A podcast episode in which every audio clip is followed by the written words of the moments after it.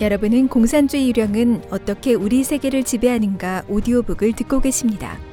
이 책은 공산당에 대한 9가지 평론 시리즈를 발간한 에포크 타임스 편집부가 출간했습니다.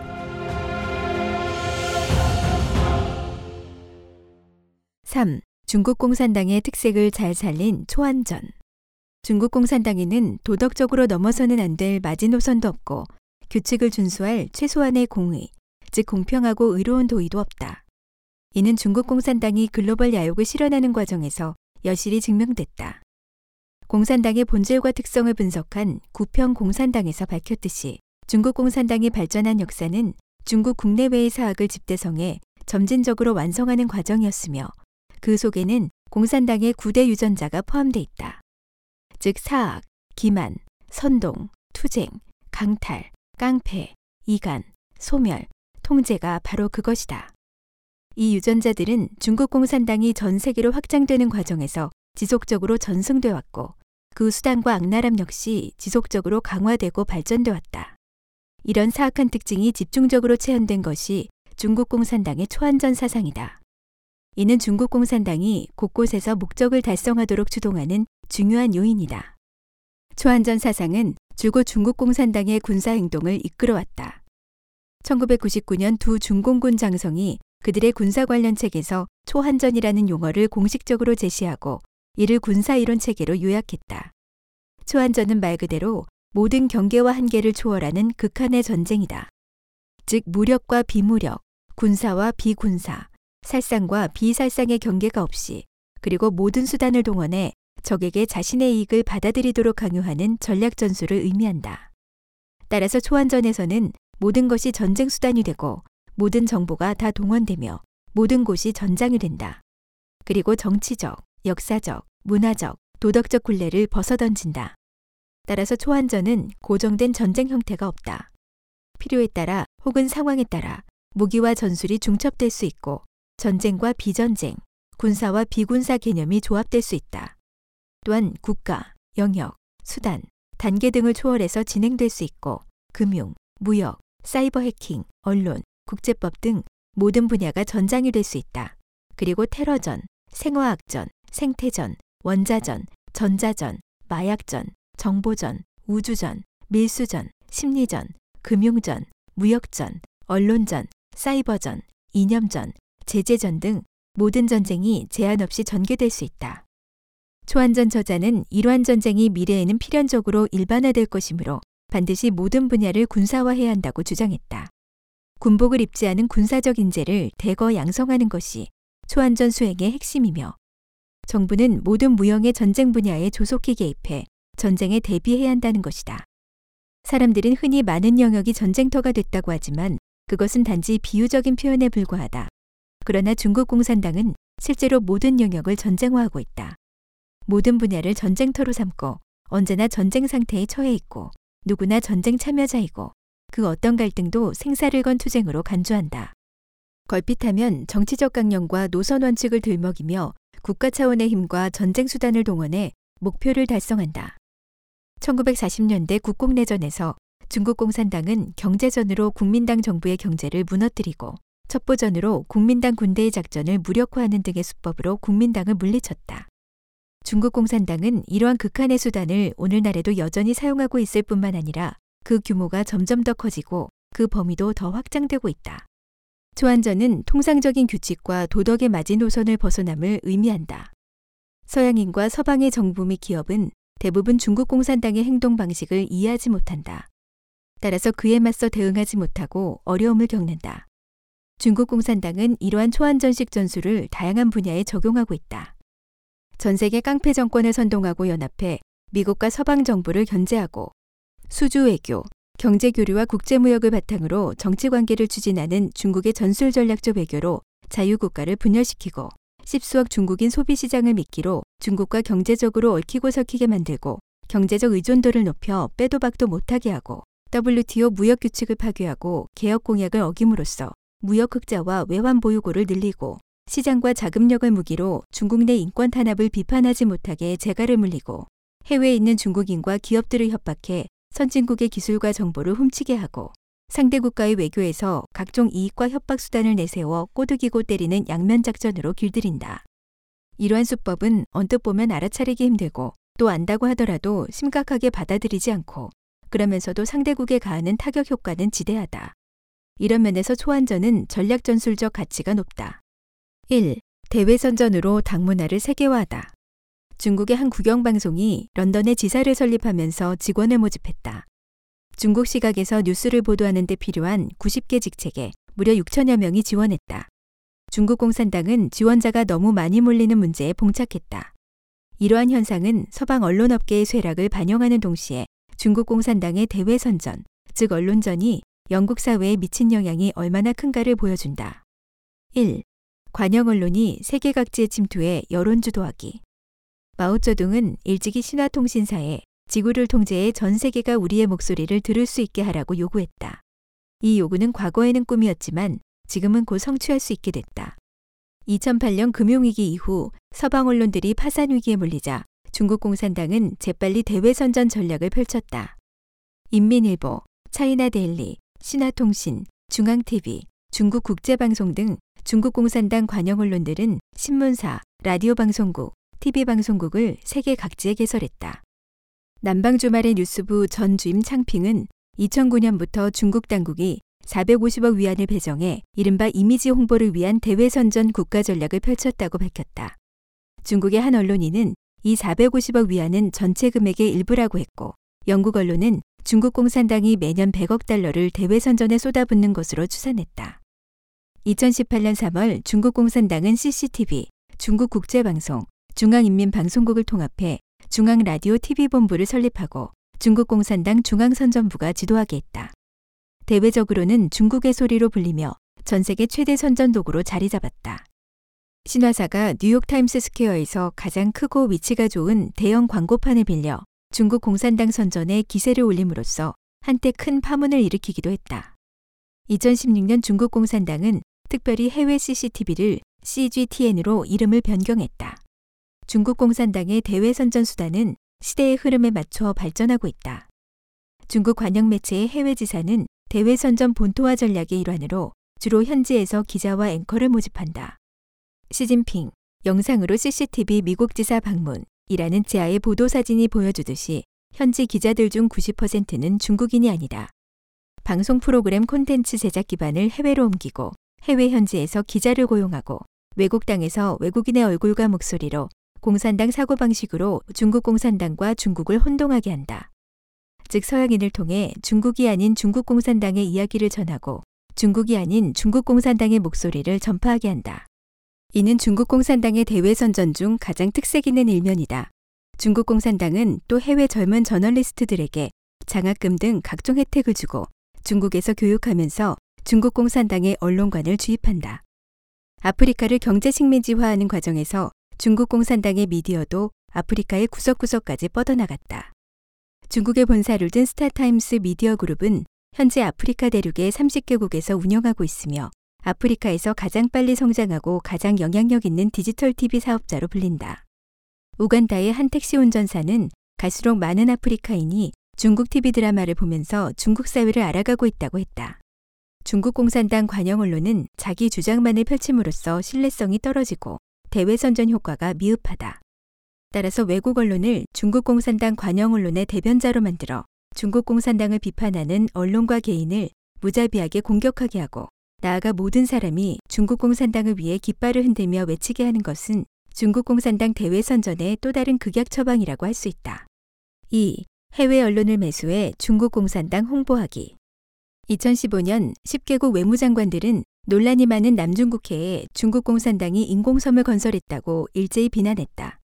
이때 워싱턴 서쪽 교에 있는 WCRW라는 라디오 방송국은 유일하게 이 소식을 언급조차 하지 않고 오히려 외부 세력이 사실을 날조해 남중국해의 긴장을 고조하고 있다고 비난했다. 이외에도 이 방송국은 중국 공산당을 대변하는 경우가 많았다. 흥미롭게도 이 방송국의 유일한 광고 고객은 베이징의 중국 국제방송, 즉 CRI가 지분 60%를 갖고 있는 로스앤젤레스의 중국계 기업 G&E 스튜디오다. G&E는 이미 미국의 15개 이상의 유사한 라디오 방송국을 보유하고 있으며 로스앤젤레스, 솔트레이크, 애틀랜타, 필라델피아, 휴스턴, 호놀룰루, 포틀랜드, 캐나다의 밴쿠버를 커버하고 있다. 중국 공산당의 나팔수인 CRI는 현지 중국인이 소유한 회사의 지분을 장악한 다음 이 회사를 통해 미국 현지 방송국을 통제하고 중국 공산당을 홍보하게 한다. 이런 방식의 가장 큰 특징은 중국 공산당과는 상관없이 미국인들이 스스로 중국 공산당을 옹호한다는 인상을 줌으로써 청중을 오도하는 효과를 극대화할 수 있다는 점이다. CRI는 이렇게 통제할 수 있는 방송국을 2015년에 14개국에 33개로 늘리고 2018년에는 35개국에 58개로 확대했다. 이런 방식은 합법적으로 이루어지기 때문에 설사 현지인들이 문제를 제기하더라도 법적으로 제지할 수 없다. 중국 공산당의 대외 선전은 민주사회의 빈틈을 파고들어 영향력을 키우고 민주주의의 이름으로 독재를 미화하고 자유사회의 법적 허점을 이용해 민중을 세뇌한다. 즉, 민주주의의 이름으로 민주주의를 무너뜨리는 것이 바로 중국 공산당 언론전의 특징이다.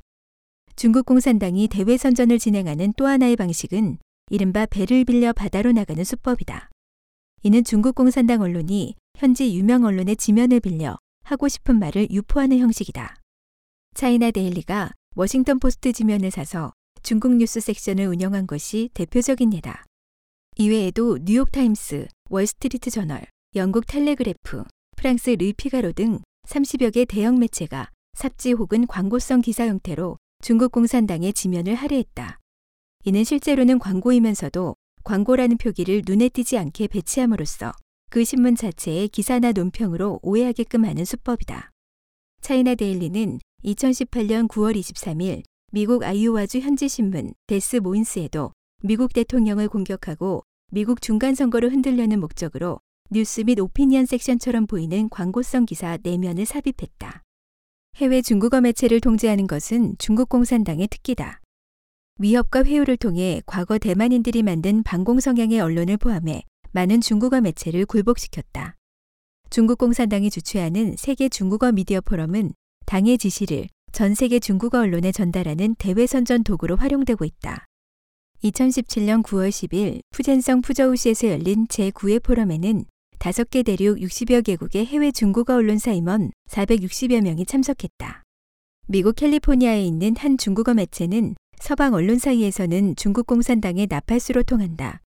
이 같은 사실은 이 매체가 중국 공산당 19차 당대회 기간에 중국 관영 매체의 보도를 판박이로 보도함으로써 다시 한번 중국 공산당의 나팔수임이 입증됐다. 2014년 가을 홍콩에서 보통 선거를 요구하는 민중운동이 일어났을 때 중국 공산당이 통제하는 해외 중국어 언론협회는 해외 친중공 중국어 매체 142개를 긴급 소집해 중국 공산당의 관점을 지지하는 홍콩 보위 선언을 발표했다. 이렇듯 광범위하고 효과적인 해외 언론 침투 공작을 목도한 국제사회는 또 한 번 경악했다. 중국 공산당은 또 일부 중국어 언론을 가짜 외신 역할을 하도록 사주하기도 한다. 즉 중국인이 아닌 외국 기자 신분으로 중국 공산당을 선전하게 함으로써 전 세계의 많은 매체가 중국 공산당을 지지하는 것처럼 위장한다. 반대 목소리를 억압하는 것은 중국 공산당의 대외 선전을 수행하는 양대 수단 중 하나다. 중국 공산당의 악행을 정의롭게 폭로하는 해외 언론이 주 대상이며 비자 발급을 거부하는 등의 수법으로 압력을 가해 자체 검열을 강요한다. 전 세계에서 중국 공산당에 굴복하지 않고 꿋꿋이 언론의 가치를 지켜내는 매체는 극히 드물다. 한 악당이 자신의 나쁜 인상을 씻어내는 방법은 여러 가지다. 첫 번째는 스스로 악을 버리고 선을 따르는 것이다. 두 번째는 자신을 악당으로 보지 않게끔 다른 사람을 세뇌하는 것이고, 세 번째는 자신을 나쁘게 보는 사람들을 체계적이고 교묘한 수법으로 악당으로 만드는 것이다. 중국 공산당은 두 번째와 세 번째 방식을 동시에 사용한다. 대대적인 대외 선전을 통해 중국 공산당을 악당으로 보지 못하게 세뇌하고 심지어 그들을 한패로 끌어들여 악당이 되게 한다. 중국 공산당은 대규모 투자와 교활한 운영을 통해 전 세계에 이미 세뇌 시스템을 구축했다. 3. 가짜 문화예술로 당문화 퍼뜨리기. 문화세뇌는 중국 공산당이 전통 문화를 파괴하는 중요한 도구다. 중국 공산당은 최근 몇 년간 전통 문화 복원에 힘쓰고 있다고 주장하고 있으나 이 책 앞장에서 서술한 바와 같이 소위 중국 공산당의 전통 문화 복원은 전통 문화의 진수를 제거하고 거기다 거짓되고 변이된 공산당 문화를 입히는 것이다. 이는 세상 사람들을 속이는 것일 뿐만 아니라 중국 공산당이 훼손한 전통 문화를 중국 공산당이 또다시 훼손하는 짓이다. 그뿐만이 아니다. 세계적으로 더 큰 영향을 미치기 위해 중국 공산당이 채택한 대외 선전의 핵심 요소 중 하나는 중국 공산당 버전의 중국 전통 문화를 수출해 중국의 옛 문화, 풍습, 문물 등으로 중국 공산당을 미화하고 세뇌하는 것이다. 그 대표적 프로젝트가 바로 공자학원이다. 비공식 통계에 따르면 2017년 말 기준으로 중국 공산당은 146개 국가에 대학과 전문대학 대상의 공자학원 525개를 설립하고 초중고 대상의 공자교실 1113개를 개설했다. 공자학원의 운영자금은 중국 공산당 통일전선 산하기관인 한판이 되고 자금 사용에 관한 감독은 중국 대사관과 영사관이 맡는다. 공자학원은 학문의 원칙을 무시한 채 자율성과 학술의 자유를 내세워 중국 공산당 정부의 의지를 실천한다. 학생들에게 필터링된 중국 역사만 가르치고 공산당 치하의 진정한 사실과 끔찍한 인권 상황은 말하지도 않는다. 일부 공자학원은 중국 전통 문화를 가르친다는 명분 하에 마오쩌둥 어록을 높이 내걸고서 공산당의 교리를 널리 알리고 공산당 당문화를 주입하고 있다. 공자학원은 또한 역사를 왜곡하고 심지어 중국 공산당의 위협이 된다고 판단되는 활동을 조직적으로 방해한다. 예를 들어 연사를 초청해 티베트 탄압의 정당성을 선전하고 중공군의 6.25 전쟁 참전은 미군이 중국 마을을 폭격해 어쩔 수 없이 끌려 들어간 것이라고 주장한다. 미국 정부가 2018년도에 통과시킨 2019년도 국방수권법에는 중국 공산당이 미국의 공공부문, 특히 언론, 문화기관, 기업, 학술단체, 정치단체 등의 영향력을 행사하려고 한다고 강력히 비난하는 내용이 담겨 있다. 이 법은 공자학원이 있는 미국 대학의 중국어 학과에 미 국방부가 자금을 지원하는 것을 명시적으로 금지했다. 중국 공산당은 300명으로 구성된 대형 가무국단을 파견해 2011년 9월부터 10월까지 워싱턴 DC 케네디 예술센터에서 중국 공산당의 폭력적인 무용극 홍색 낭자군을 공연했다. 2016년 9월 미국 로스앤젤레스에서는 홍군 대장정 승리 80주년 기념 가무 만회가 열렸다. 또한 같은 시기에 호주 시드니 시청과 멜버른 시청에서 마오쩌둥 서거 40주년 기념 홍가회를 공연할 예정이었으나 호주 현지 중국인 단체의 항의로 취소됐다. 하지만 2017년에는 호주에서 홍색 낭자군을 무대에 올렸으며 2018년에는 또 다른 폭력 무용극 홍호 적위대 공연을 시드니와 멜버른에서 선보였다. 언론전이나 정보전을 펼치는 측면에서 보면 중국 공산당 독재 정권과 민주 정권은 대등한 위치에 있지 않다. 이를테면 민주주의 국가의 언론은 중국에 들어가지 못하는 반면 중공의 관변 매체는 민주주의 사회로 옮길 수 있다. 또 민주주의 국가의 매체는 중국 공산당 관변 매체에 투자하지 못하는 반면 중국 공산당의 매체는 민주사회의 매체를 인수할 수 있다. 또한 서방 기자들은 중국 공산당 매체에 들어갈 수 없는 반면 중국 공산당은 하수인을 서방 언론에 침투시키거나 서방 언론 기자를 중국 공산당의 기자로 만들 수 있다. 따라서 서방이 중국 공산당의 관변 매체를 정상적인 언론으로 여기는 한 서방은 정보전에서 중국 공산당에 밀릴 수밖에 없다. 대외선전은 중국 공산당을 내세워 세계를 쟁탈하려는 공산당령의 주요 전략 중 하나다. 이 전략에 힘입어 중국 공산당은 국제사회에서 발언권을 점점 더 강화하면서 국제 발언 환경을 주도하기 시작했다. 중국 공산당은 대외선전을 통해 공산주의 독소를 전 세계에 퍼뜨려 중국 공산당과 중국 공산당 모델, 중국의 인권 상황에 대한 진실을 심각하게 오도했다. 2. 통일 전선으로 자유세계를 무너뜨리다. 2018년 12월 18일 중국 공산당은 개혁개방 40주년을 경축하는 대회에서 외국인 10명에게 중국개혁 우호상을 수여하면서 중국 개혁개방 사업에 대한 국제사회의 지원과 도움에 감사한다는 뜻을 밝혔다. 이들 10명 중에는 중국이 2008년 하계올림픽 개최권을 획득하도록 도움을 준 사마란치 전 국제올림픽위원회 위원장과 장점인 전 중국 공산당 주석의 자서전 저자로 이름을 빌려준 미국인 사업가 로버트 로렌스 쿤도 있다. 사실 지난 수십 년간 중국 공산당을 도와준 국제적인 정치인과 유명인은 셀 수 없이 많다. 그들이 그렇게 한 동기나 역할은 다르지만 불행히도 모두 중국 공산당 통일 전선에 걸려들어 범죄 정권의 공범으로 전락했다. 글로벌 야심을 실현하기 위해 중국 공산당은 수단과 방법을 가리지 않고 모든 힘을 끌어모아 중국 공산당을 위해 봉사하게 한다. 이것이 바로 중국 공산당의 통일 전선이다. 마오쩌둥은 통일전선을 중국 공산당의 3대 법보 중 하나로 꼽았다. 과거 국민당 정권과 오늘날의 자유사회는 모두 공산당의 통일전선에 막대한 피해를 봤다. 다행히 서방 국가들은 경각심을 갖기 시작했고 최근 몇 년 사이에 통일전선 관련 조사 보고서도 여러 건 발표했다. 미국 국회 산하의 미국 경제안보 검토위원회는 2018년 8월 24일 중국의 해외 통일전선 사업이라는 보고서를 발표했다.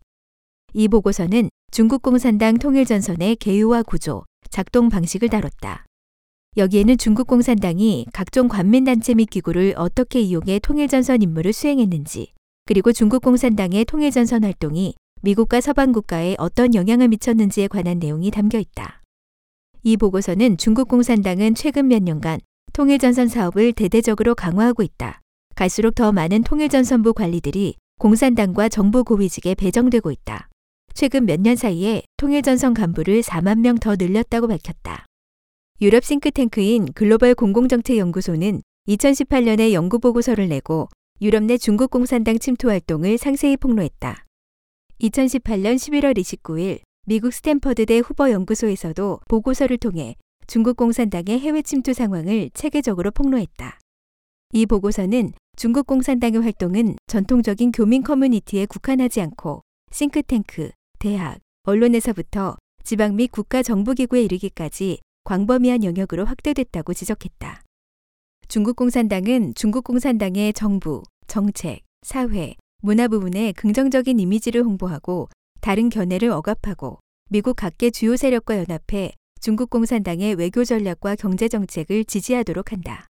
중국 공산당의 통일 전선 대상을 크게 분류하면 다음과 같다.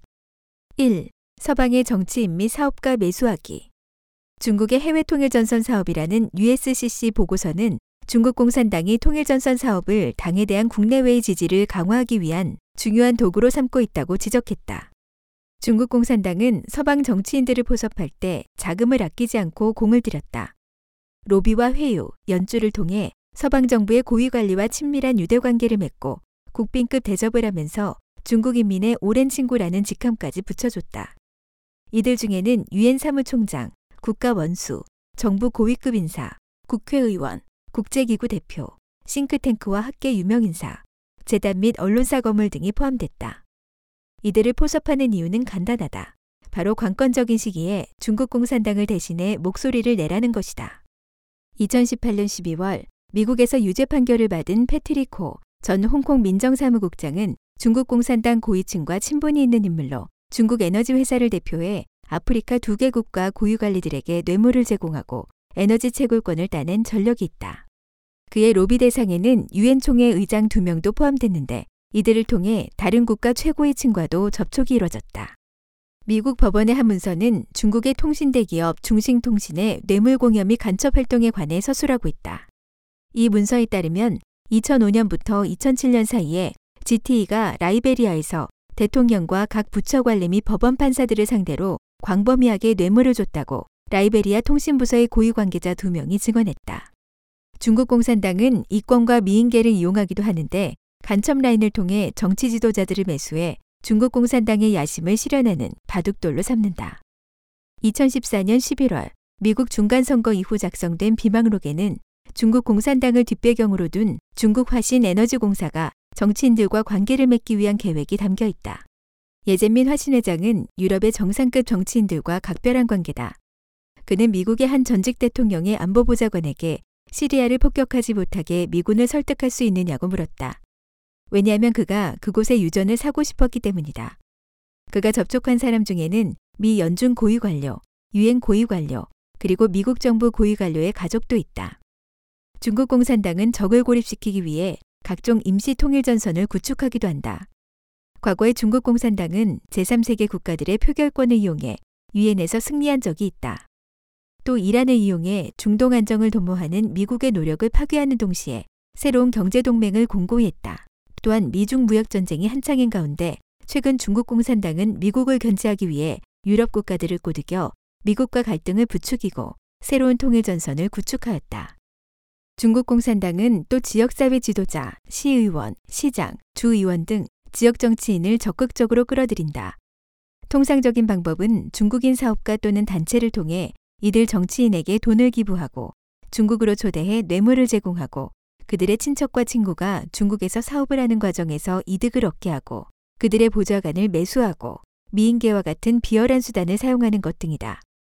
2005년 호주로 망명한 천육린 전 중국 공산당 시드니 총영사관 1등 서기관은 2017년 에포크 타임스와 인터뷰에서 중국 공산당 통일전선 부서가 호주 정부의 침투에 정치인과 관리들을 공략하는 수단을 자세히 폭로했다. 그는 정치기부금을 내기도 하지만 정치인 개인에게 주는 뇌물은 실제로 정치기부금보다 훨씬 많다. 특히 고위 정치인과 관리들을 많이 매수했다. 호주 정치 관리를 매수할 때 그들은 중국으로 초대해 무료로 관광을 시켜주고 황제 대우를 하며 또 일부 중국인과 중국 회사의 돈으로 호주 관리들을 접대하기도 한다. 많은 호주 관리들이 중국에 갔다가 돌아온 직후 태도가 바뀌었다고 밝혔다. 중국 공산당은 막강한 재력을 앞세워 전 세계의 공산당과 좌파 정당, 좌파 인사들을 끌어들여 자신들을 대신해 각 나라 내부에서 공산주의 이데올로기를 퍼뜨리도록 했다. 중국 공산당은 같은 수법으로 서방의 금융계와 실업계 인사들을 포섭했다. 그들을 초빙해 사업상의 이득을 제공하는 한편 그들을 통해 각국 정부에 로비를 함으로써 서방 국가들의 경제, 금융 정책에 영향을 미쳤다. 미중 무역 전쟁 중에도 중국 공산당 고위층은 월가의 거물들과 자주 접촉했다. 미국의 많은 대형 금융기관과 다국적 기업은 중국 관련 업무를 확대하기 위해 중국 공산당 고위 관리들의 자녀를 많이 채용하는데 이들 중국인이 개인적 관계를 이용해 자신이 근무하는 조직 내에서 중국 공산당을 대신해 목소리를 내고 있다. 2. 해외 학자 및 싱크탱크 매수하기. 서방의 싱크탱크들은 국가 정책, 전략 수립에 직접적으로 영향을 미치기 때문에 중국 공산당은 이 조직을 각별히 중시한다. 후보 연구소의 보고서에 따르면 중국 공산당은 미국 여야의 정견, 특히 이슈를 대하는 시각에 영향을 미치고 나아가 중국 공산당에 유리한 이슈를 만드는 데 주력한다.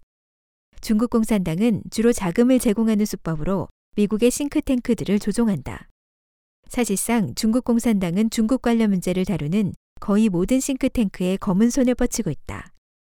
워싱턴 포스트는 중국의 거대 통신 기업인 화웨이가 미국의 국가 안보를 위협할 뿐만 아니라 워싱턴의 싱크탱크에 자금을 제공해 독립성에도 영향을 미치려 한다고 밝혔다. 화웨이는 케임브리지, 옥스퍼드 등 20여 개 영국 대학을 후원하고 있다. 영국 국가안보 전문가인 안토니 글래스 안보정보연구센터 교수는 영국 대학교의 중국 기금은 주로 전자고각 연구를 후원한다. 이는 국가안보에 문제를 일으킨다고 했다.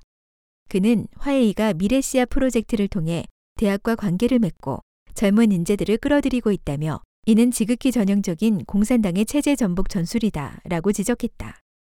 중국 공산당은 해외 학자, 특히 중국 문제를 연구하는 학자들을 돈과 직위, 명예 등으로 매수한다.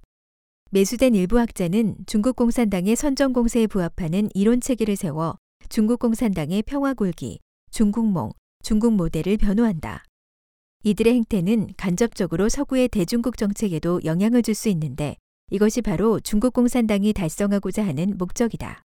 설상가상으로 지난 수십 년간 서구의 인문사회학자들은 공산주의 이데올로기의 영향을 심각하게 받아왔기에 약간의 지도만 해줘도 그들은 곧바로 좌파 이데올로기를 믿는 단계를 넘어 공산당 정권을 수용하는 쪽으로 발전할 것이다. 3. 해외 중국인 지도자, 사업가, 학생 포섭하기. 중국 공산당은 해외 중국인들의 조국에 대한 애정을 중국 공산당 이데올로기에 대한 애호로 바꿔놓는다. 이를 위해 중국 공산당은 중요한 단체나 그룹을 재정적으로 지원하면서 해외 중국인들의 마음을 산다. 중국 공산당은 애국심, 혈육의 정을 입에 달고 다니면서 중국과 중국 공산당의 개념을 혼동하게 해 해외 중국인들의 애국 정서가 중국 공산당에 쏠리도록 몰아간다. 이와 동시에 해외 첩보 시스템을 10분 활용해 중국 공산당에 반대하는 자를 소외시키고 타격한다. 중국 공산당은 각종 기회를 이용해 해외 중국인, 특히 중국 커뮤니티 지도자들을 극진히 예우한다. 중국에서 사업을 할 수 있도록 투자 기회를 제공하고 중국 공산당 고위층과 만남도 주선하고 중국 국경일 등 중요 행사에도 참석시킨다. 미국 카네기 국제문제윤리위원회 선임연구원인 잭 도프만은 정치 전문 미디어 폴리티코에 중국과 러시아의 공작 활동, 특히 캘리포니아 실리콘밸리 지역에서 펼쳐지고 있는 중국 공산당의 통일전선 스파이 활동을 폭로하는 장문의 조사 보고서를 게재했다. 이 보고서에는 샌프란시스코의 중국인 지도자 바이란을 예로 들었는데 중국 공산당이 그녀에게 샌프란시스코의 중국 상공회의소를 조종하게 해 파룬궁, 티베트, 친타이완, 친위구르 등의 단체가 새해 퍼레이드 행사에 참가하지 못하도록 했다고 지적했다. USCC 보고서는 또 중국 유학생 학자연합회, 즉 CSSA는 중국 공산당이 통제하는 단체로 중국 공산당이 해외에 두고 있는 중요한 바둑돌이라고 밝혔다. CSSA 웹사이트에는 일부 지부가 현지 중국 대사관이 설립했거나 산하단체임을 명시했다. 이들은 중국 대사관의 지령을 받아 반대 목소리를 잠재우고 중국 공산당에 순종하지 않는 학생들을 괴롭히고 위협하며 감시한다. CSSA는 심지어 산업경제 스파이 활동을 한다는 혐의를 받고 있다. 2005년 프랑스 일간지 르몽드는 벨기에 루벤 대학교의 CSSA는 중국 공산당 벨기에 산업 스파이 네트워크의 최전선이라고 밝혔다. 이 스파이 네트워크에 소속된 수백 명의 스파이가 유럽의 여러 기업에서 암약하고 있다. 4. 미국 엔터테인먼트 산업 장악하기. 중국 공산당은 최근 몇 년 동안 지속적으로 미국 엔터테인먼트 산업에 침투해왔다. 완다그룹은 2012년 26억 달러를 들여 미국에서 두 번째로 큰 케이블 채널인 AMC를 인수한 데 이어 35억 달러를 투자해 영화사 레전더리 픽처스를 접수하고 또 미국에서 네 번째로 큰 카마이크 시네마를 11억 달러에 인수했다. 알리바바 픽처스는 2016년 할리우드의 유명한 감독 스티븐 스필버그가 이끄는 영화 제작사 앰블린 파트너스의 지분을 인수해 회사의 주요 정책 결정에 깊이 참여하고 있다. 중국 공산당이 연예계에 침투해 달성하고자 하는 주요 목표 중 하나는 중국 공산당의 시나리오대로 중국 공산당의 이야기를 잘 전파하고 평화적 굴기라는 긍정적 이미지로 폭정과 패권 야욕을 감추고 끊임없이 당문화를 수출해 세계를 망치고 있다는 사실을 알아차리지 못하게 하는 것이다.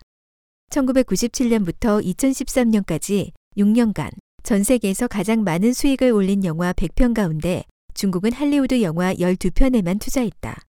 그러나 그 다음 5년간은 빅히트한 할리우드 영화 41편에 투자했다. 급성장하는 중국의 영화 시장을 보고도 군침을 흘리지 않을 영화사는 없다. 물론 할리우드도 예외일 수 없다. 그들은 중국 공산당의 노선을 따르지 않으면 이 거대 시장에서 배제된다는 점을 잘 알고 있었다.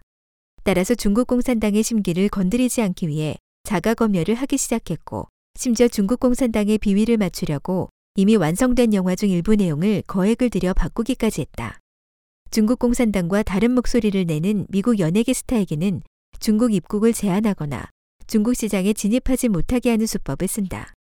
티베트 문제에 대해 솔직한 입장을 표명한 할리우드 스타 리차드 기어가 대표적인 예다. 그의 영화는 중국 시장에서 철저히 봉쇄당했고 그 영향은 미국 영화계에까지 뻗쳤다. 일부 제작자는 중국 공산당의 심기를 건드리지 않으려고 리차드 기어가 출연하는 영화에 투자하지 않는다. 그 외에도 중국 공산당이 금기시하는 말이나 행동을 한 배우와 가수들은 어김없이 블랙리스트에 올랐다. 5.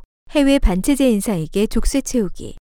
중국 공산당은 서방학자, 특히 중국 공산당에 비판적인 태도를 취하는 중국 전문가들에게도 족쇄를 채웠다.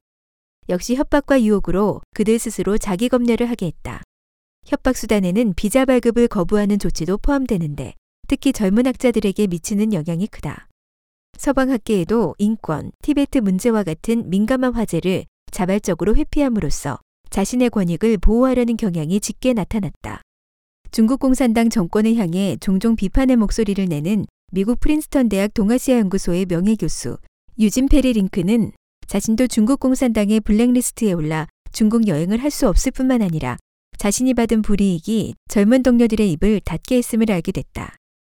2017년 10월 홍콩 민주운동을 성원한 영국 보수당 인권위원회 베네딕트 로저스 부위원장은 홍콩을 방문하려다 홍콩 공항에서 입국이 거부됐다. USCC 보고서는 또 다른 사실을 폭로했다.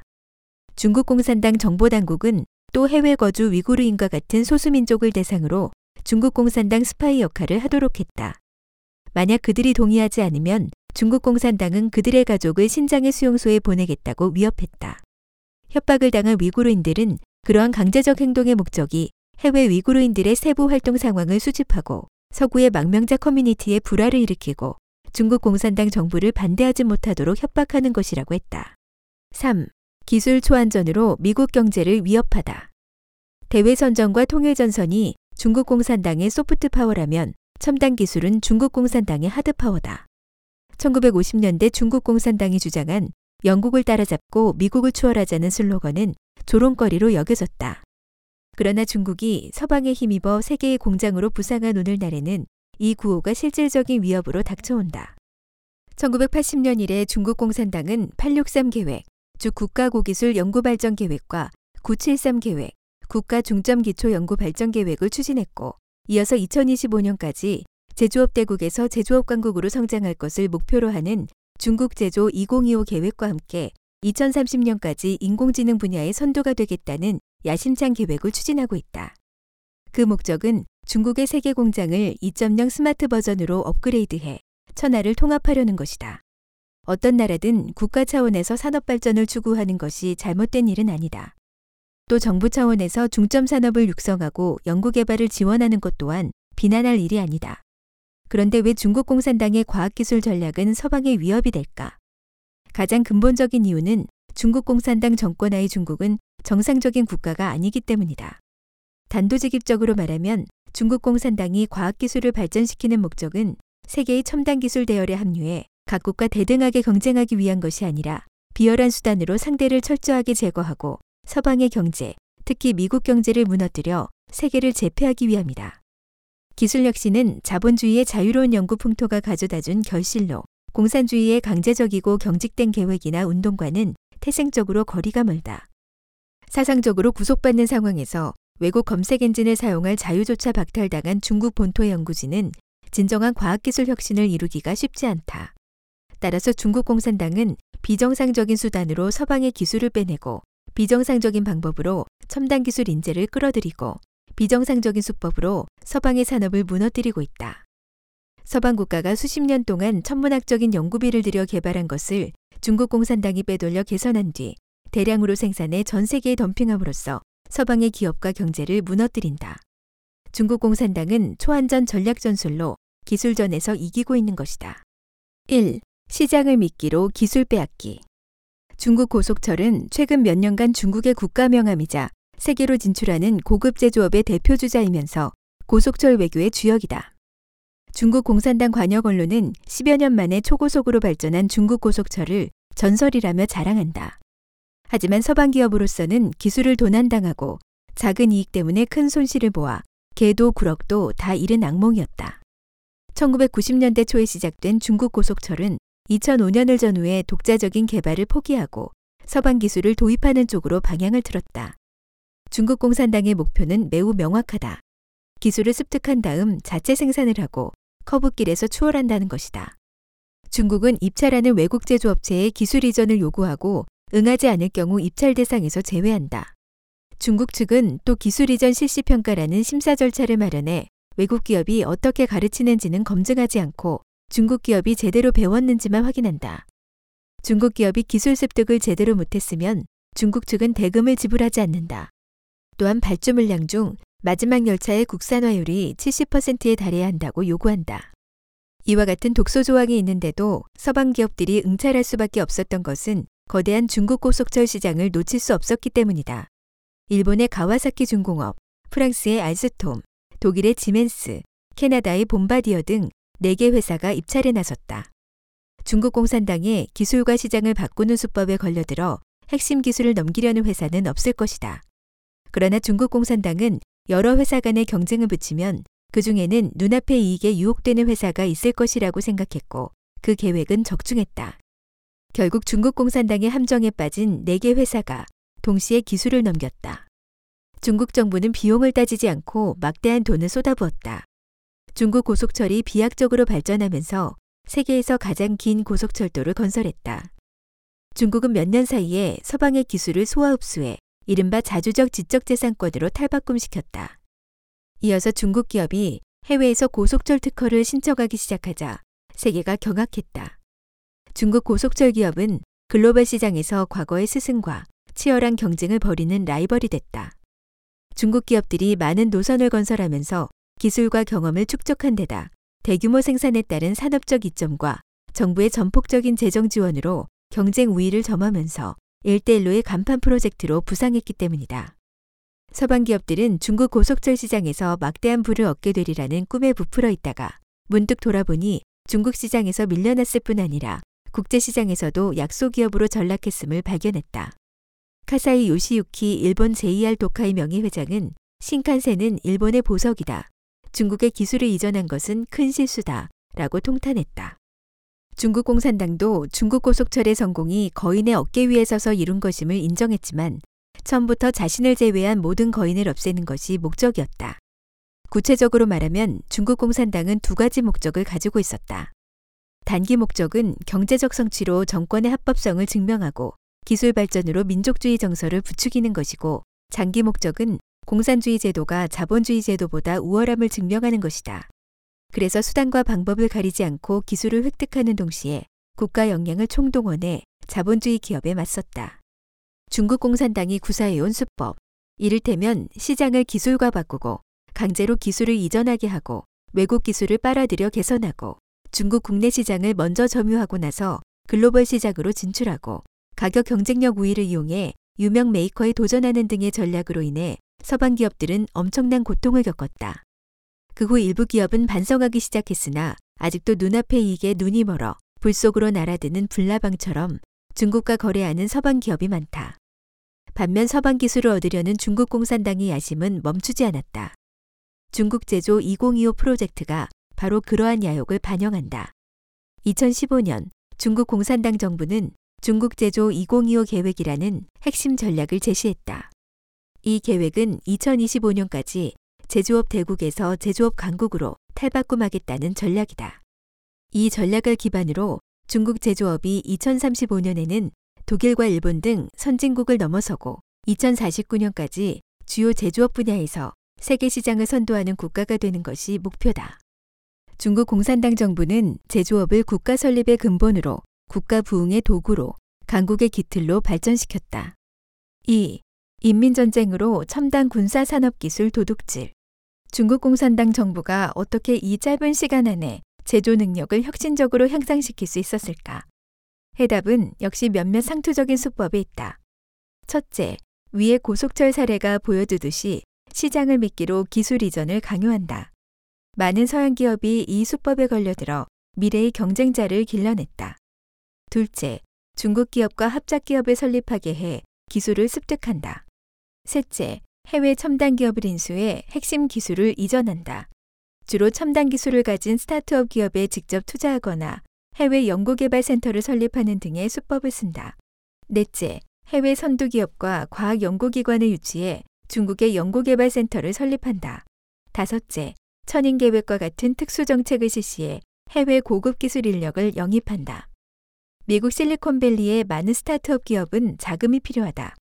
중국 공산당은 투자 리스크를 따지지 않고 국가 자금을 이들 기업에 투자하는 방식으로 미국의 차세대 기술을 장악한다. 중국 공산당이 투자한 기업이 개발한 제품에는 우주선 로켓 엔진, 자율 해군 선박 센서 및 전투기 조종석에 쓰이는 flexible 액정 제조 프린터 장비 등이 포함된다. 실리콘밸리 은행 명예회장 켄 윌콕스는 2017년도에 중국 공산당 공기업 세 곳이 기술을 인수하기 위해 자신을 대리인으로 영입하려 했지만 모두 거절했다고 발표했다. 그는 세 회사 모두 베이징의 명령을 받았다고 했으나 무엇을 사야 하는지를 알지 못했다면서 그들은 거의 모든 기술을 원했다고 했다. 2018년 11월 미국 무역대표부가 발표한 301조 조사 보고서에 따르면 단화 캐피탈이 바로 중국의 벤처 캐피탈 자금을 이용해 중국 정부가 미국에서 최첨단 기술 및 관련 지적재산권을 획득하도록 도와준 곳이다.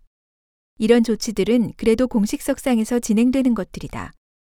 하지만 서방 기술을 불법으로 직접 빼내는 수법은 중국 공산당의 기술 도약을 위한 비장의 무기다. 중국 공산당의 기술 절도 수법은 과거 산업 스파이 규모를 훨씬 넘어서는데 동원할 수 있는 인원은 모두 동원한다는 측면에서 인민 전쟁을 방불케 한다. 직업 스파이, 사이버 해커, 유학생, 방문학자, 서방 기업에서 일하는 중국과 타이완의 이주자들, 그리고 회유한 서양인들을 모두 동원해 서방의 기술과 기밀을 훔친다. 미국의 스텔스 전투기 F-35는 중국 공산당이 줄곧 노리던 대상이었다. 중국에서 온 수빈이라는 캐나다 영주권자는 2016년 F-35 기술을 빼낸 혐의로 5년형을 선고받았다.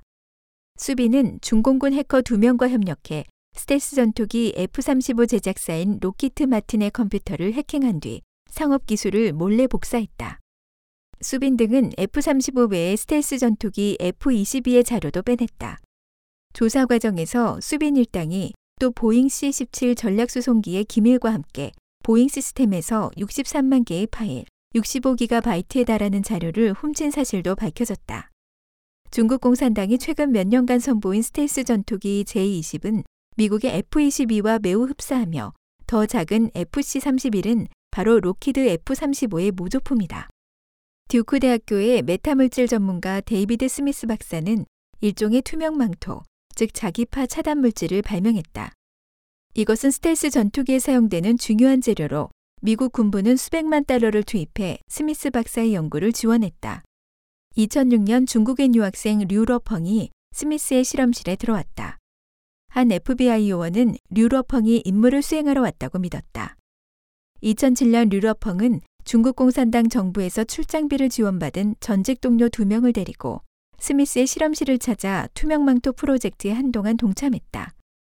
뜻밖에도 똑같은 실험실이 중국에서 복제돼 스미스를 경악하게 했다. 2018년 12월 20일 미국 법무부는 중국의 해커 집단 APT10의 일원인 중국인 두 명을 기소했다. 기소장에서 2006년부터 2018년까지 중국 공산당 정부와 밀접한 관계가 있는 APT10은 해킹 활동을 광범위하게 펼쳐 나사와 에너지 부서를 포함한 미국 기술 관련 기업 45곳과 정부기관에서 대량의 정보를 훔쳤는데 의료 서비스, 바이오 기술, 금융, 제조업, 석유 및 가스 등의 분야를 포함한다고 밝혔다. 크리스토퍼 레이 FBI 국장은 중국 공산당의 목표는 미국을 대신해 세계 최고의 초강대국이 되는 것이며 그들은 이 목표를 달성하기 위해 불법 수단을 사용하고 있다고 했다. 중국 공산당의 기술과 특허 절도는 막으려 해도 막을 수가 없다.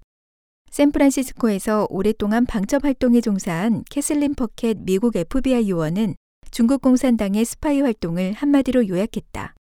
중국 공산당은 모든 노력을 스파이 활동에 쏟아붓고 모든 것을 공짜로 얻는다. 중국 공산당은 절도 행위를 도덕화, 합리화, 상시화, 군사화하고 애국주의, 민족 정서, 금전, 명예, 이익 등으로 서방의 선진 기술을 훔치는 인민 전쟁을 벌였다. 이런 끔찍하고 파렴치한 행위는 전례가 없다.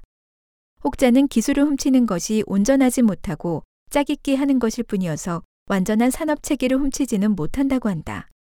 이런 인식으로 중국 공산당의 절도 행위를 이해하면 위험하다.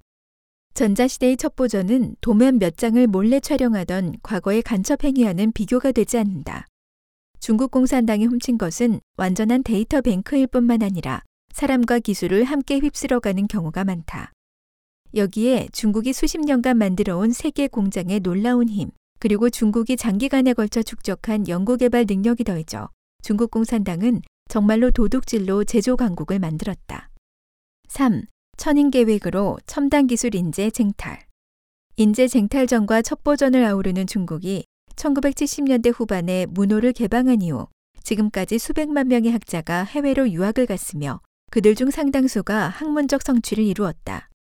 중국 공산당은 서방에서 배출한 이러한 고급 인재를 끌어들여 서방이 투자 개발한 선진 기술과 경제 정보를 세계 재패의 야심을 실현하는 데 이용하려고 했다.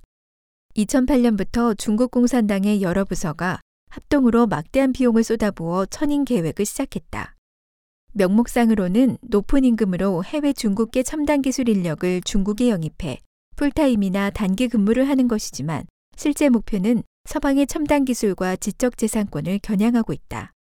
미 연방수사국은 2015년 9월 중국 천인 계획에 관한 기밀 해제 문서에서 다음과 같이 요약했다. 이런 사람들을 모집하면 중국 공산당에 세 가지 이점이 있다. 첫째, 미국의 첨단 기술과 전문 지식을 획득할 수 있다. 둘째, 미국에서 단연간 진행된 과학 연구의 혜택을 볼 수 있다. 이런 연구에는 미국 정부 및 민간 자금이 지원됐다. 셋째, 미국 경제에 심각한 영향을 미칠 수 있다. 미국 국립보건원 NIH가 2018년 12월 13일에 발표한 보고서는 중국 공산당의 천인 계획에 초점을 맞췄다. 이 보고서는 이들 외국인 연구자가 미국 정부의 자금을 받으면서 미국의 지적재산권을 자기 나라로 빼돌려 미국 전역의 학술기관을 피해자로 만들었다고 지적했다. 보고서의 저자 중 한 명인 NIH 자문위원회 공동의장 M. 로이 윌스는 천인 계획에 선발되는 주요 조건 중 하나는 지적재산권을 접할 수 있어야 한다는 것이라고 밝혔다. 그는 이 문제가 사소한 사안이 아니라면서 미국의 연구에 대한 위협이 무시할 수 없을 정도로 심각하다고 강조했다. 미국의 싱크탱크인 신미국 안보센터에서 에너지, 경제 및 안전 프로젝트 연구에 종사하는 베테랑 연구원 피터 하렐은 중국 공산당이 즐겨 쓰는 수법을 열거했다. 중국 공산당은 사회 전반을 동원하는 방식으로 기술력을 취득했다. 해외 투자로 혁신 기업을 인수하고 서방 회사의 시장을 개방하는 조건으로 선진 기술을 중국에 이전하게 하고 방대한 국가 자원으로 중국 국내 기술 발전을 지원하고 해외 톱클래스의 중국 학생과 연구자의 훈련을 후원하고 거금을 들여 인재를 중국으로 끌어들인다. 중국 공산당은 1980년대 이후 미국에 유학한 과학기술 엘리트들을 거의 다 쓸어 담다시피 했는데 실제 관련된 사람이 만 명 이상일 것으로 추산한다. 이는 실질적으로 국가 전체의 역량을 동원해버린 인재와 지적재산권을 둘러싼 초안전이다. 4. 정부 보조금으로 서방 경제 무너뜨리기. 중국 공산당이 야심을 이루기 위해 선택한 전략은 노골적인 절도 외에도 여럿 있다. 그 중에 하나가 바로 정부가 기업에 보조금을 주는 것이다. 이는 정부가 막대한 돈을 들여 중점 산업을 지원함을 의미하는데 기업 운영에 개입하지 않는 민주국가들로서는 거대한 도전에 직면하는 것이고 사실상 한 나라를 상대해야 하는 서방 기업들로서는 출발선에서 이미 졌다고 할 수밖에 없는 불공정 게임에 내몰리는 것이다.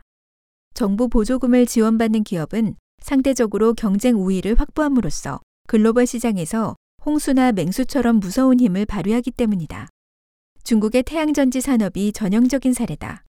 2017년 4월의 한 보고서에 따르면 10년 전까지만 해도 10대 태양전지 생산자 가운데 중국 회사가 하나도 없었지만 현재는 상위 2개를 포함해 6개가 중국 회사다.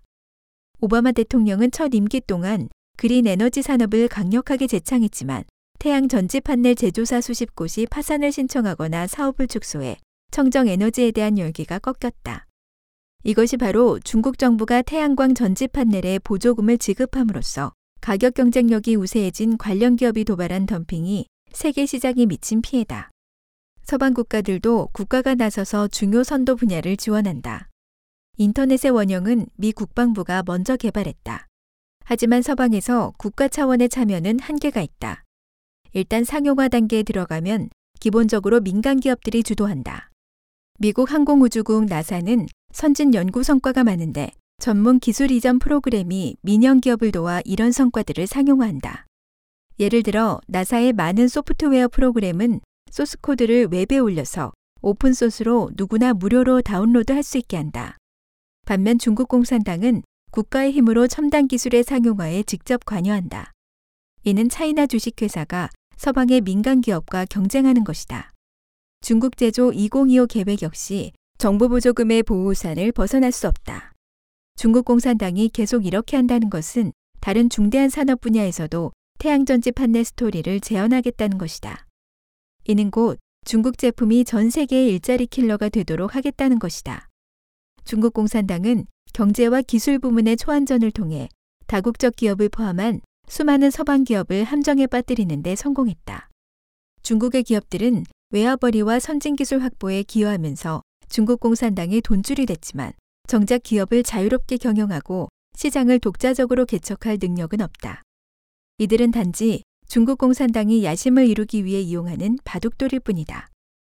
4. 전 국민을 첩보전에 끌어들이다. 중국 공산당은 모든 정보를 이용 가능한 무기로 간주한다. 따라서 정부든 민간 기업이든 개인이든 그리고 어떤 영역 어떤 분야든 모두 전략적 야심을 실행하는데 사용할 수 있다. 중국 공산당은 또 법을 제정해서 모든 중국인을 이런 초안전으로 끌어들였다. 중국 공산당 인민대표대회 상무위원회가 통과시킨 중화인민공화국 국가정보법에는 모든 조직과 시민들은 법률에 따라 국가 정보 작업을 지원하고 협조하고 협력해야 한다고 명시돼 있다. 이는 중국 시민이면 누구나 정보 수집을 강요당하거나 스파이로 전락할 수 있음을 의미한다. 이와 같은 중국 공산당의 첩보전은 전대미문의 규모를 자랑한다. 2018년 12월 12일 미국 연방상원법사위에서 중국 공산당의 대미국 비전통 스파이 활동이라는 주제로 청문회가 열렸다. 이 자리에서 빌 프리스텝 미 연방수사국 방첩본부 부국장은 중국 공산당은 때로는 규칙을 우롱하고 때로는 규칙을 왜곡하고 파괴함으로써 자신의 목적을 달성한다. 그들은 규칙을 다시 쓰고 자신들의 요구대로 세상을 만들려고 시도하기도 한다고 폭로했다. 또 존 데머스 미 법무부 국가안보 차관보는 중국 공산당의 중국 제조 2025는 겉으로는 혁신 가이드지만 실질적으로는 절도 지침서라고 단언했다.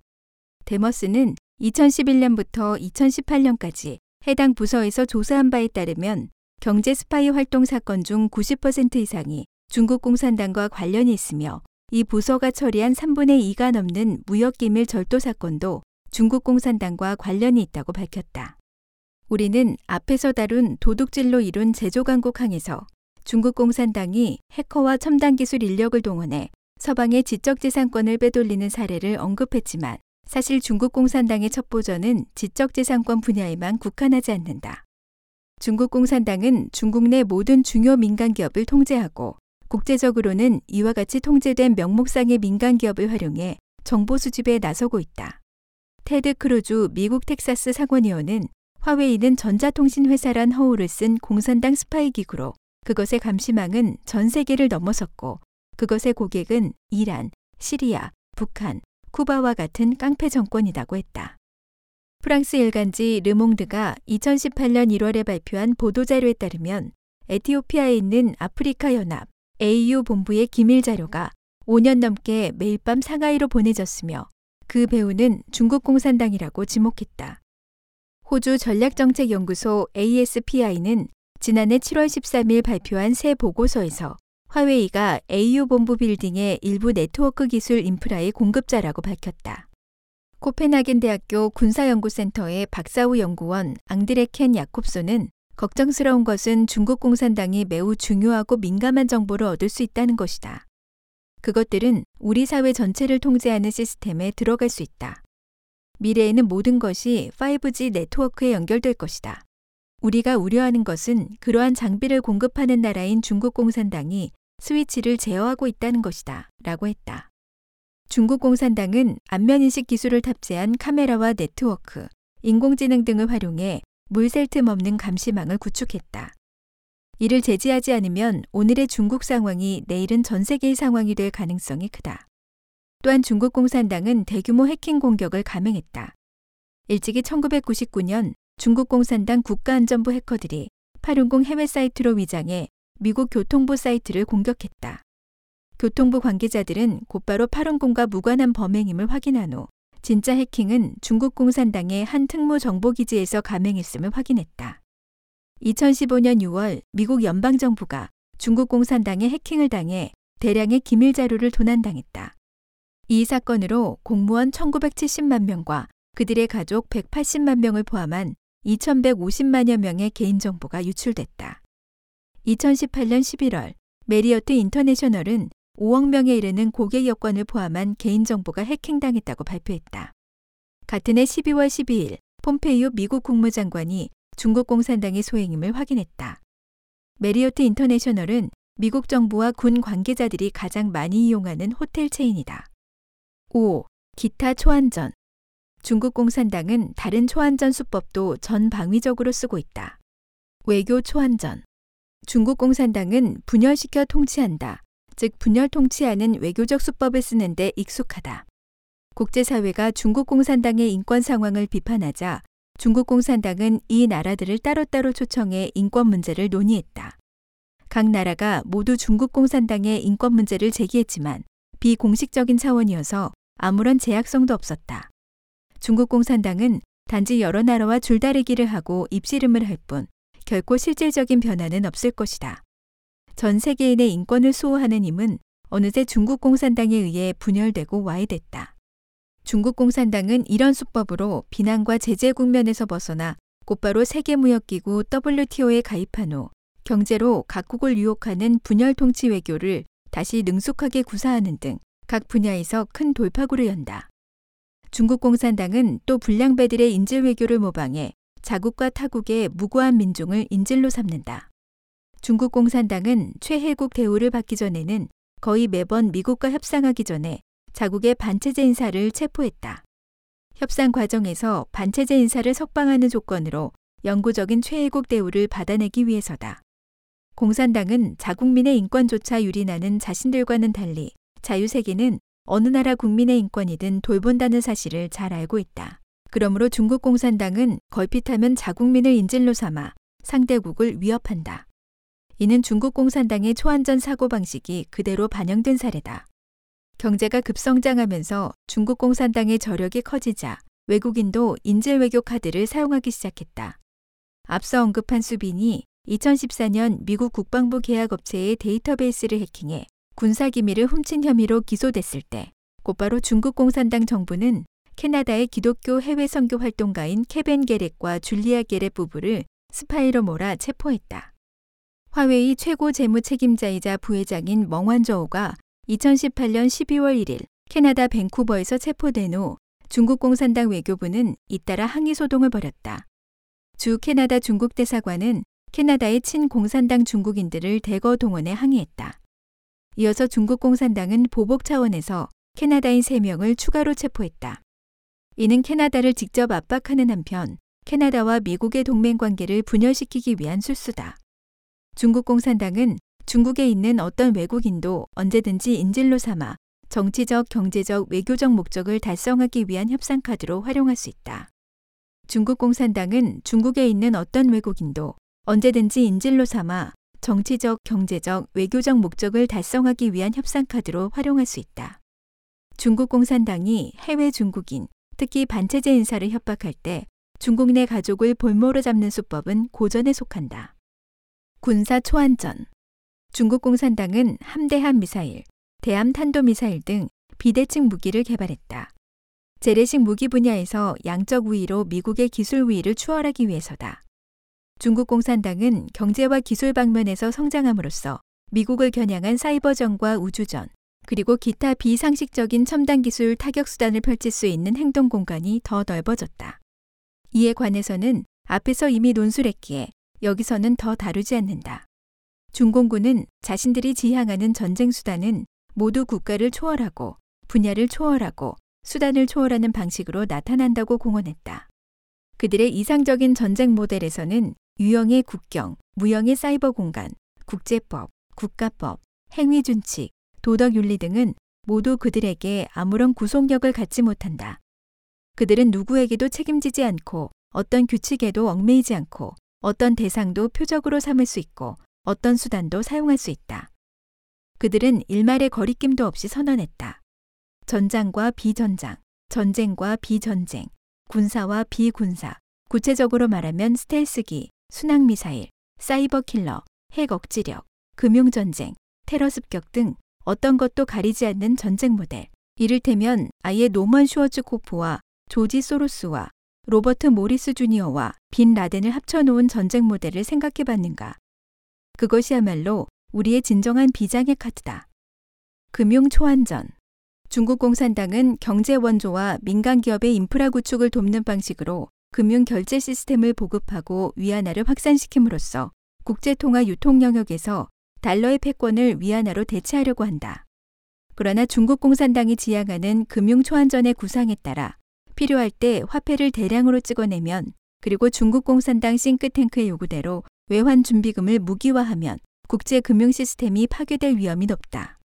인터넷 초안전 중국 공산당은 화웨이와 GTE 등을 통해 5G 기술과 시장을 선점하고 5G 표준화 주도권을 잡기 위해 총력을 기울이는 등 새로운 인터넷 세계를 주도하려고 한다. 전 달라스 연방은행장은 중국 공산당이 5G 경쟁에서 이기면 그들은 영어가 과학 용어 분야에서 독일어를 대체하고 나서 세계 공용어가 된 것처럼 인터넷 프로토콜을 만들 것이다 라고 했다. 인터넷은 이미 새로운 세계를 형성하고 있으며 정보는 전통 세계와는 다른 질서에 따라 유통된다. 따라서 인터넷 세계가 도리어 우리의 현실 세계를 제약하고 통제할 수 있다. 현재 인터넷은 5G 기술을 핵심으로 하는 새로운 진화 단계에 있다. 5G와 인공지능이 결합해 인터넷이 사물 인터넷으로 나아가면서 세계 전체를 디지털화하고 있다. 이렇듯 인터넷이 물리적 세계를 통제하는 힘이 급격히 확대되면서 세계 전체의 게임 규칙이 바뀔 때가 임박했다. 만약 중국 공산당이 5G를 주도하게 되면 악령이 인터넷에서 활개를 치면서 거침없이 세상을 어지럽힐 것이다. 또한 인터넷에는 대량의 정보가 유통된다. 따라서 중국 공산당의 대외 선전이 일단 5G 네트워크 세계와 성공적으로 접목되면 연성 세뇌 작용은 규모와 효과 면에서 지금의 수준을 훨씬 뛰어넘을 것이다. 마약 초안전 2018년 8월 16일 열린 내각회의에서 트럼프 미국 대통령은 중국에서 온 펜타닐 위주의 마약이 범람하는 것은 거의 전쟁과 같다고 했다. 2017년도에 미국에서 마약과 관련해 사망한 사례가 7만 건이 넘는데 이 가운데 40% 이상이 합성 아편류 약물, 주로 펜타닐 및 유사물질과 관련이 있다. 이 약물들은 주로 중국에서 생산되며 우편 서비스를 통해 미국으로 들어오거나 멕시코로 미수출된 뒤 미국 남서쪽 국경을 통해 유입된다. 중앙유럽대학 선임연구원이자 미국 스탠퍼드대 후보 연구소 학자인 코우 날라키스는 2017년 11월에 쓴 글에서 21세기 중국 공산당이 미국을 상대로 벌인 아편 전쟁에서 펜타닐은 무기 역할을 했다고 지적했다. 그는 펜타닐이 수천 수만 명의 미국인을 죽였는데 이는 중국 공산당의 양면 전략의 또 다른 예라고 밝혔다.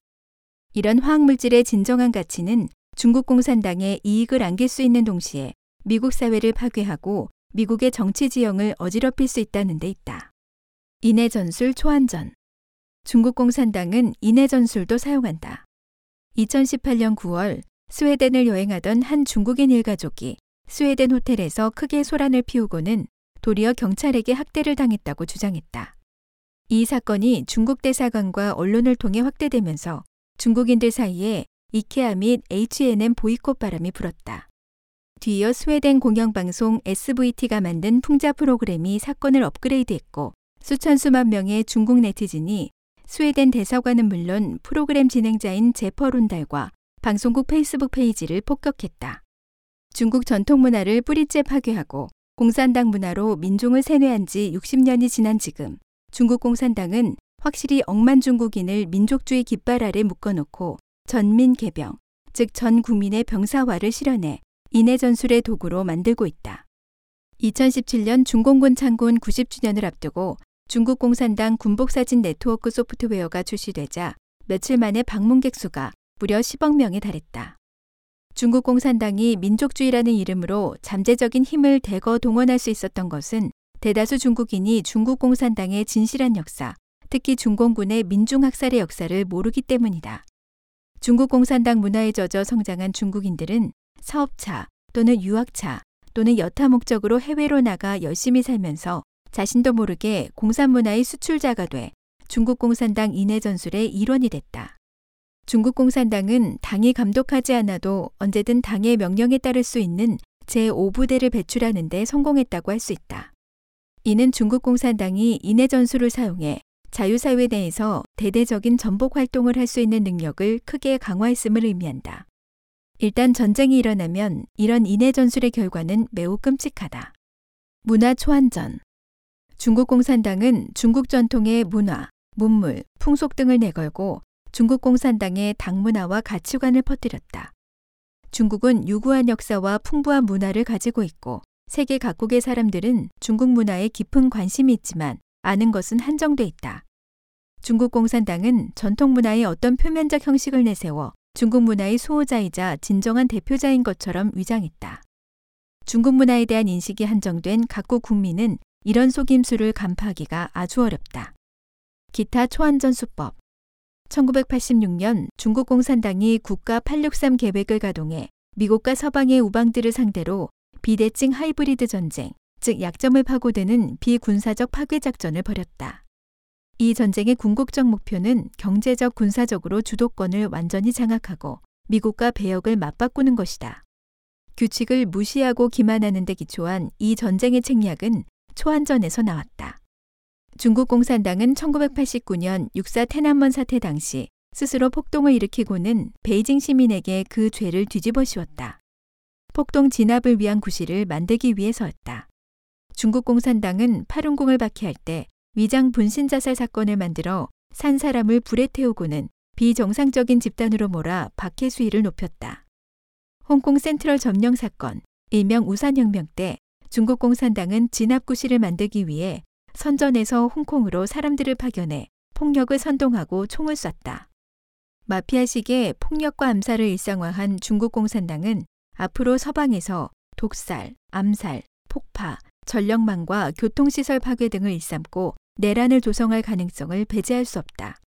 초안전의 핵심은 인간의 도덕을 타락시키고 악인을 이용해 한 걸음씩 인류를 회멸하는 것이다. 중국 공산당은 온갖 수단을 동원해 사람들로 하여금 도덕과 양심에서 이탈하게 함으로써 자이든 타이든 사악함을 따르게 한다. 그래서 정치, 경제, 군사, 언론, 문화, 기술, 교육 등의 분야에서 영향력 있는 사람들을 대상으로 특별히 인간적인 취약점을 노려 손을 쓴다. 이익으로 유혹하거나 인간의 다양한 욕망을 충족시킴으로써 중국 공산당에 협력하도록 만든다. 또 위협과 협박으로 두렵게 하거나 중국 공산당의 유혹에 넘어가 저지른 잘못을 약점 삼아 중국 공산당을 위해 복무하도록 강요한다. 심지어 불법으로 적출한 장기를 제공하면서 중요 인물을 매수하기도 한다. 중국 공산당이 세계 각국에 침투하는 데 사용한 자원은 상상을 초월할 정도로 많다. 그동안 밝혀진 것은 빙산의 일각에 불과하다.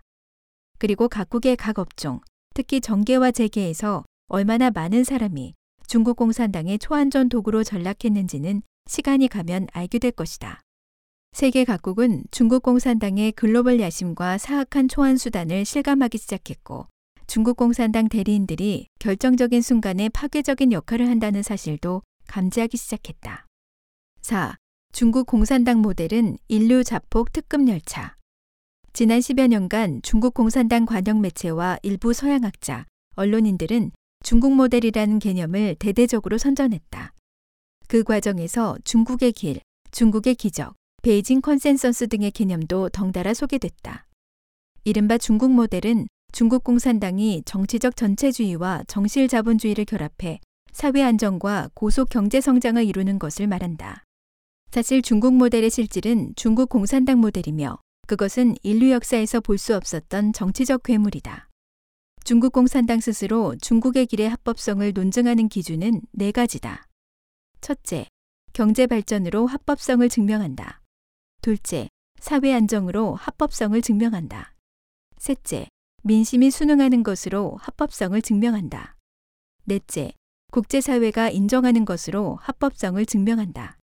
하지만 이 네 가지 증명은 모두 이치에 맞지 않는다. 높은 경제 성장률은 기형적이거나 심지어 사악한 경제 발전 방식이다. 중국 공산당이 만든 이른바 경제 기적은 개혁 개방 이후 부분적으로 정상화된 시장 경제 질서 속에서 중국 인민이 오랫동안 억압받아온 에너지를 방출한 결과다. 이러한 발전은 불법적인 지적재산권 절도, 자연자원 남획과 대대적인 자연환경 파괴의 토대 위에 세워진 것으로 부도덕한 데다 지속 가능하지도 않다. 중국 경제는 기존의 정치 체제에서 도저히 해결할 수 없는 구조적인 문제를 안고 있는데 임계점에 이르러 폭발하면 중국 인민과 전 세계에 엄청난 재앙을 초래할 것이다. 뒤에 세 가지 논증 방식은 반박할 가치조차 없다. 공산당 정부의 힘이 절대 우위에 있는 오늘날, 정부의 고압적인 안정유지 정책과 인민에 대한 전방위적인 감시 체계는 확실히 상당 기간 사회적 안정을 유지할 수 있다. 중국 공산당이 모든 언론을 독점하면서 다른 목소리는 진즉에 싹을 잘랐다. 전 세계인의 도덕이 보편적으로 추락한 오늘날, 속거나 매수당에서 중국 공산당의 찬송가를 불러줄 국제 친구 몇 명을 찾는 것은 그리 어려운 일이 아니다. 하지만 중국 공산당 모델이 성취한 것으로는 중국 공산당이 범한 하늘에 사무치는 범행을 덮어 감출 수 없다. 악령의 본성 때문에 중국 공산당은 곳곳에서 전통 문화와 정통 도덕, 보편적 가치를 적으로 삼았다. 오늘날 중국 공산당은 바로 전 세계의 악의 축이며 전 인류의 적이다. 인류가 정신을 바짝 차리지 않고 인류 공동의 적인 중국 공산당을 제압하지 않는다면 중국 공산당은 이 세계에 치명적인 재난을 가져다 줄 것이다. 그 이유는 다음과 같다. 국토가 넓고 인구가 많은 중국은 2010년 이후 세계 2위의 경제대국으로 부상하면서 군비 지출 세계 2위의 핵 대국이 됐다.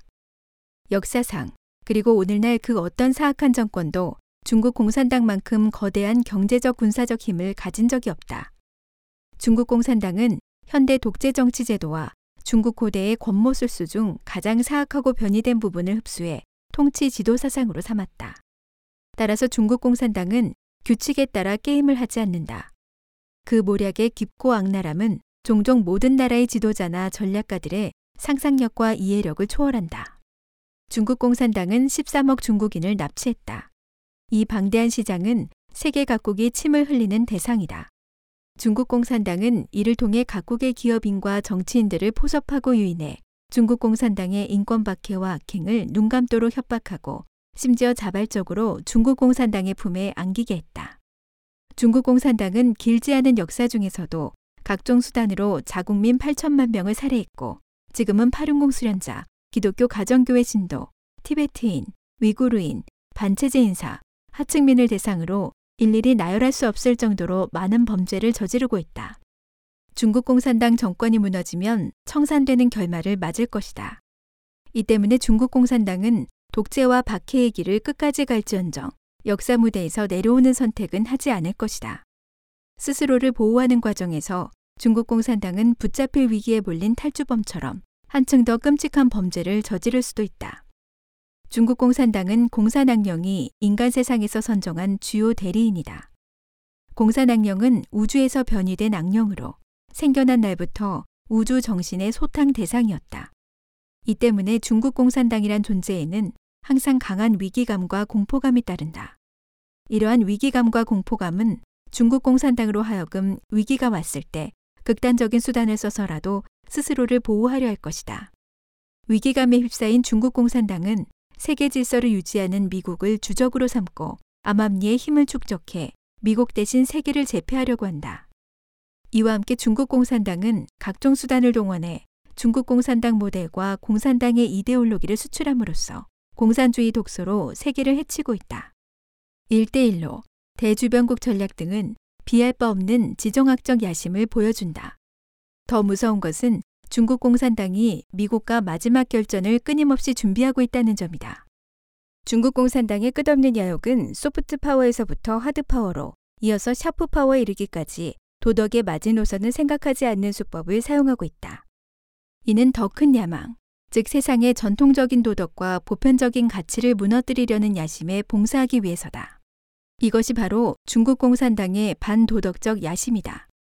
중국 공산당의 야심은 사악한 제국을 향한 야심이자 세계 정부를 세우려는 야심이며 악령이 세계를 통치하게 하려는 야심이다.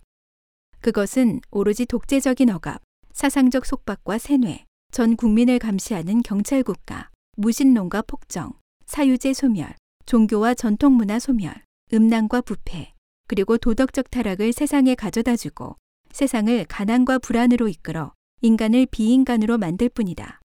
인간을 도덕적 타락의 나락으로 떨어지게 하는 것도 바로 공산악령이 배치한 인간을 회멸하는 길이다. 중국 공산당은 악령이 오랜 기간 치밀하게 배치하고 의도적으로 만든 독특한 정권이고 메커니즘이며 사회 현상이다. 그 목적은 도덕이 타락한 말법 시기에 신이 사람에게 전해준 보편적인 가치를 파괴하고 수천 년간 이어온 정통 도덕을 훼손해 온 인류를 회멸하는 것이다. 따라서 중국 공산당은 군사, 경제, 과학기술 방면에서 패권을 꾀하는 것 외에도 필연적으로 무신론과 뒤바뀐 선악관을 각국에 강요해 세계를 다시 이데올로기화해야 안정감을 가질 수 있다. 중국 공산당은 지금 각종 방식으로 각국의 정계 요원과 언론, 민중을 타락시키고 공산당 문화를 각 나라에 주입해 결국 사람들이 중국 공산당과 함께 못된 짓을 하고 함께 타락하게 만들고 있다. 이것이야말로 중국 공산당이 중국 공산당 모델을 널리 보급하는 진짜 의도다. 5. 교훈과 출로 1. 중국 공산당에 대한 환상에서 깨어나야 한다. 2018년 3월 영국의 시사주간지 이코노미스트는 서방이 왜 중국을 잘못 봤나 라는 글을 통해 서방의 대중국 정책을 되돌아보면서 중국은 민주화 시장 경제로 나아갈 것이라는 서방의 예상이 착오였음을 인정했다. 또한 공산당 치하의 중국은 시장 경제 체제가 아닐 뿐더러 그것의 진행 추세로 볼 때 앞으로도 시장 경제 체제가 되지 않을 것으로 전망했다. 중국 공산당은 상업과 무역을 국가 권력으로 통제한다. 또한 중국 공산당 특색의 폭정 방식으로 글로벌 경제를 주도하고 자금력으로 비즈니스 파트너를 조종하고 징벌로 중국 공산당을 인정하지 않는 대상을 다스린다. 야심만만하게 패권을 다투는 중국 공산당은 전 세계에 심각한 위협을 안겨줬다. 슬프게도 오늘날까지 수많은 국가, 정부, 정계 요인이 위험천만한 국면에 처해 있으면서도 깨닫지 못하고 중국 공산당과 술잔을 부딪고 있다. 이러한 비이성적인 현상은 도대체 누가 호랑이를 기르고 있는지, 왜 사람들은 늑대와 함께 춤을 추고 있는지, 출로는 또 어디에 있는지 되돌아보게 한다. 실제로 서방 선진국에 도움이 없었다면, 그리고 수많은 다국적 기업, 하이테크 대기업, 대형 재단 등의 지원이 없었다면 중국 공산당이 불과 수십 년 만에 기세등등한 악의 축으로 발전하고 공공연히 전 세계 각 분야에서 미국에 도전하고 마술을 전 세계에 뻗칠 수 없었을 것이다. 미국 최고의 중국 전문가로 알려진 허드슨 연구소의 마이클 페스베리는 서방 세계가 줄곧 중국 공산당의 비현실적인 환상을 가지고 있었다고 강조했다. 과거 서방 세계는 중국 공산당은 조만간 민주화될 것이고 미국식 자본주의 사회를 지향할 것이고 중국 공산당이 조만간 국제사회 질서에 편입될 것이고 미중 교류는 완전한 협력을 가져올 것이고 중국 공산당의 매파, 즉 대외 강경론자 파워는 약해질 것이라는 주관적 판단을 했다. 미국 관료들은 심각하게 오판했고 베이징의 야심을 과소평가했다. 필스베리는 미국 정부에 빨리 현실을 인정하고 중국 공산당에 대한 대응 조치를 취하지 않으면 중국 공산당이 분명 이길 것이다 라고 촉구했다. 스티브 베넌 전 백악관 고문도 중국 지도부는 규칙에 기초한 전후 국제 자유질서에 합류할 의사가 전혀 없다. 그들은 그들 나름의 계획을 가지고 있고 매우 엄격하게 그 계획을 수행했다며 주의를 환기했다. 이 계획은 바로 국가 정권의 힘을 이용해 글로벌 중점 산업을 장악하고 지정학적 확장을 과감히 진행하고 과학기술과 금융 분야에서 세계 패권을 달성하면서 세계의 보편적 규칙을 전혀 고려하지 않겠다는 것이다. 2. 중국 공산당의 야욕을 저지해야 한다. 앞서 우리는 자유사회가 중국과 중국 공산당을 구별하기 어려운 이유를 언급했다. 악령이 중국 공산당을 복잡하게 배치했고 중국 공산당이 교활하고 변덕스럽고 개인과 회사, 국가를 막론하고 코앞에 이익을 줬다 중국 공산당에 틈을 준 것이 주요 원인이다. 자유사회의 사람들을 겨냥한 중국 공산당의 도덕 파괴 수법은 개미 구멍 하나가 제 방을 허물어뜨리는 것과 같아 눈앞에 작은 이익을 줬는 데서 출발해 건국의 근본을 잊게 하는 데까지 이르게 한다.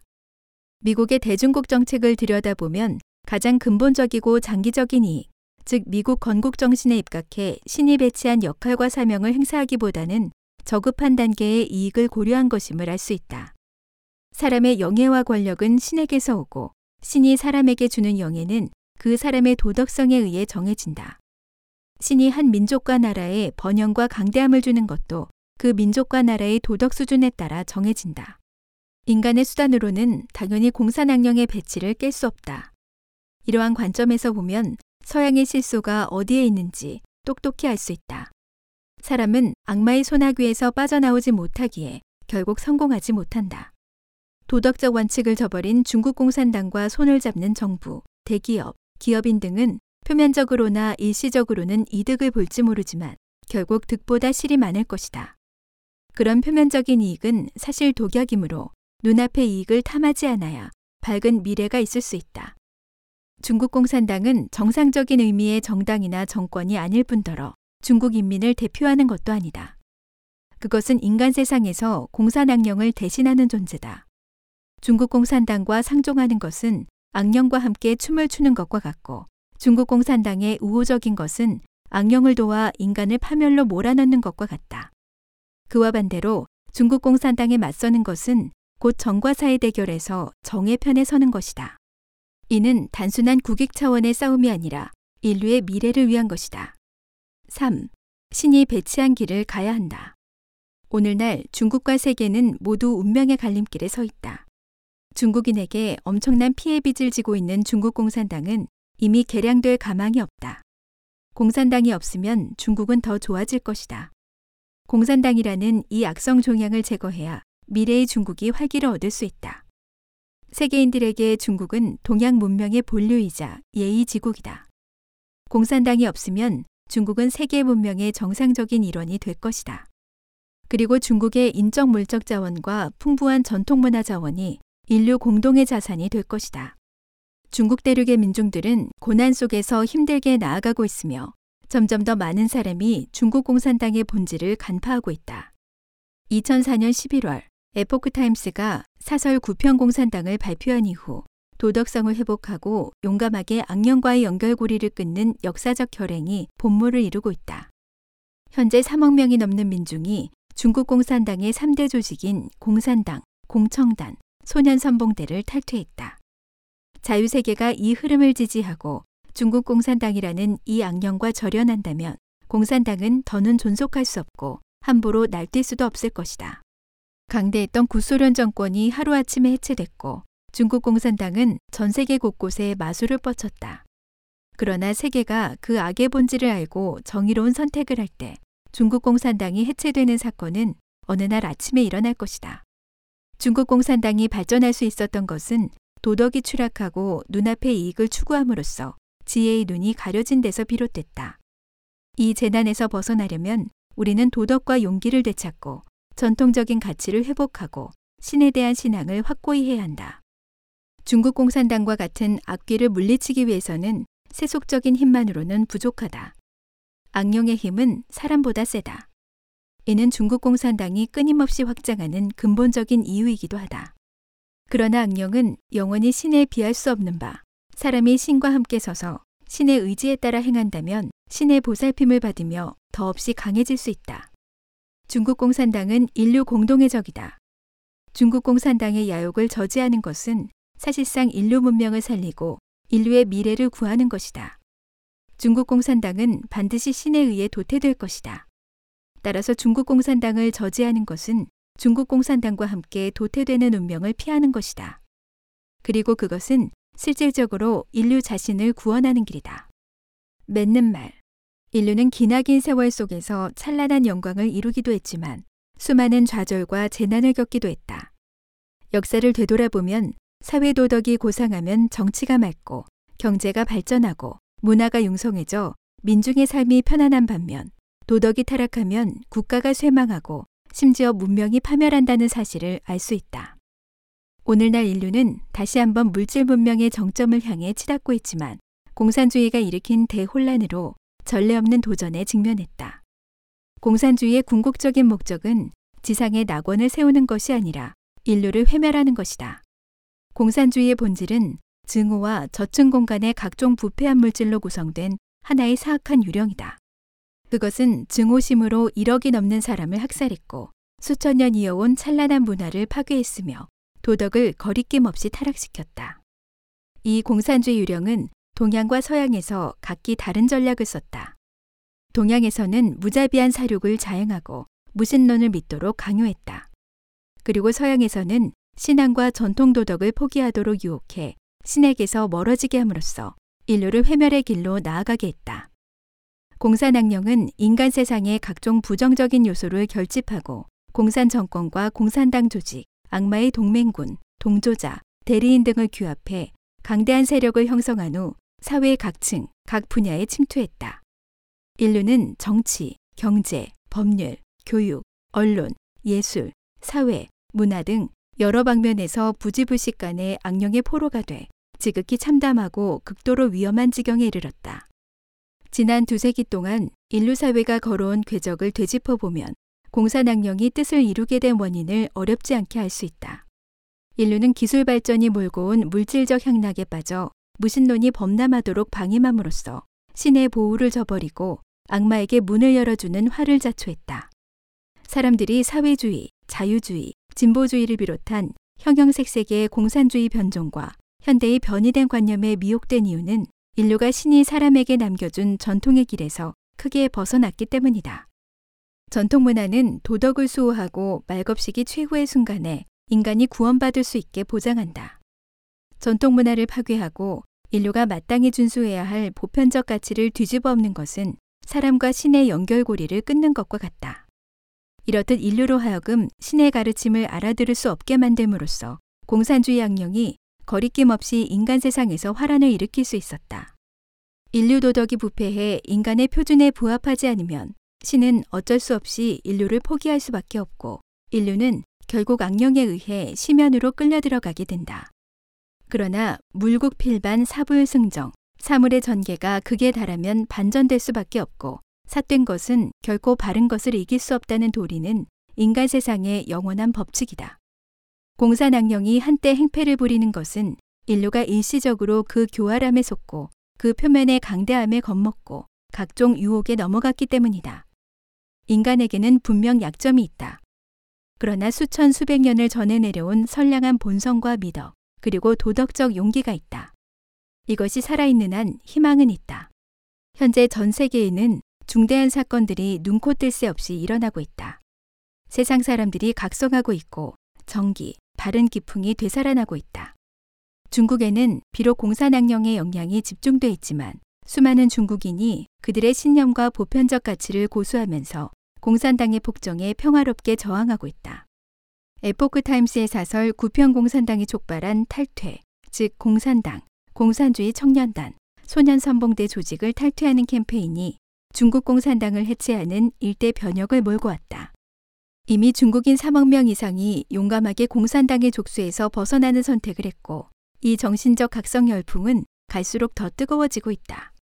신은 이미 중국 공산당의 종말을 배치해 놓았다. 중국의 통치자를 비롯한 권력자들이 스스로 중국 공산당을 해체하는 용단을 내린다면 신은 또 다른 배치를 할 것이고 그들은 신이 부여하는 진정한 권력을 얻게 될 것이다. 만약 그들이 중국 공산당을 한사코 끌어안고 놓지 않는다면 노아의 방주를 방불케 하는 대재앙 속에서 정교한 신의 배치에 감탄하며 최후를 맞게 될 것이다. 전 세계에는 지금 예술 형식으로 전통 문화와 진선인의 보편적 가치를 전하는 일종의 전통 문화 부활 운동이 전개되고 있다. 이 21세기 르네상스 운동은 미국의 본부를 둔 현인예술단이 이끌고 있으며 매년 다섯 개 대륙을 순회하며 전하는 동양 전통 문화의 진수를 전 세계인이 경이롭게 받아들이며 찬탄과 찬사를 보내고 있다. 이 역시 인류에게 희망이 있음을 반영하는 사례다. 서방 국가들은 지난 한 세기에 걸쳐 사회 전반이 공산주의에 침투당하고 전통 문화가 파괴된 데 대해 반성하기 시작했으며 점차 법률, 제도, 교육, 외교를 포함한 많은 분야에서 공산주의 요소를 제거하고 있다. 각국 정부는 공산 정권과 그 추종자들을 경계하면서 반격하기 시작했고 공산 세력의 확장을 강력히 저지하고 있다. 공산 악령은 통상적으로 말하는 유형의 적이 아니다. 따라서 무력으로 무찌를 수 없다. 공산주의 악령이 세상을 지배하는 상황을 끝내려면 우리 자신의 내면부터 정화해야 한다. 파룬타파 창신 리옹주 선생은 안을 수련하여 밖을 안정시키다 라는 글에서 다음과 같이 지적했다. 사람이 덕을 중시하지 않으면 천하의 대란이 일어나고 그것을 다스릴 수도 없다. 사람마다 서로를 경계하므로 살아도 즐거움이 없고 살아서 즐거움이 없으면 생사를 두려워하지 않는다. 노자가 이르기를 백성이 죽음을 두려워하지 않으니 어찌 죽음으로 그들을 두렵게 하리오 라고 했으니 이는 곧 큰 위험이 닥쳤습니다. 천하 태평은 백성의 소원이라. 이때 만약 법령을 강화해 안정을 구하고자 한다면 도리어 이를 그르칠 것이다. 이 우환을 해결하려면 반드시 천하가 덕을 닦아야 비로소 근본을 다스릴 수 있고 신하가 사사롭지 않으면 나라는 썩지 않을 것이고 백성이 수신양덕을 중히 여기고 위정자와 백성이 스스로 마음을 단속할 수 있으면 온 나라가 안정되고 민심을 얻어 강산이 안정될 것이며 외환이 제풀에 두려워하여 천하가 태평하리니 이것이야말로 성인이 행하는 바다. 자비로운 창세주가 줄곧 인류를 지켜주고 있다. 신에게서 멀어지면 재앙을 불러오고 신이 가리키는 길로 가면 신의 구도를 받을 수 있다. 인류가 냉정하게 악령의 본 모습을 간파하고 올곧게 마음속의 선을 지키고 신이 인간에게 정해준 사상과 행위 표준을 따르고 전통 도덕과 문화를 되찾는다면 신은 인류를 악령의 통제에서 벗어나게 할 것이다. 그러면 인류를 회멸하려는 악령의 시도도 덩달아 실패로 끝날 것이다. 우리는 신께 감사해야 한다. 신은 악령에게서 벗어나는 길, 신께로 돌아가는 길을 열어놓았다. 신은 인류가 어떤 선택을 할지 조용히 지켜보고 있다. 그러나 그 시간은 길지 않을 것이다.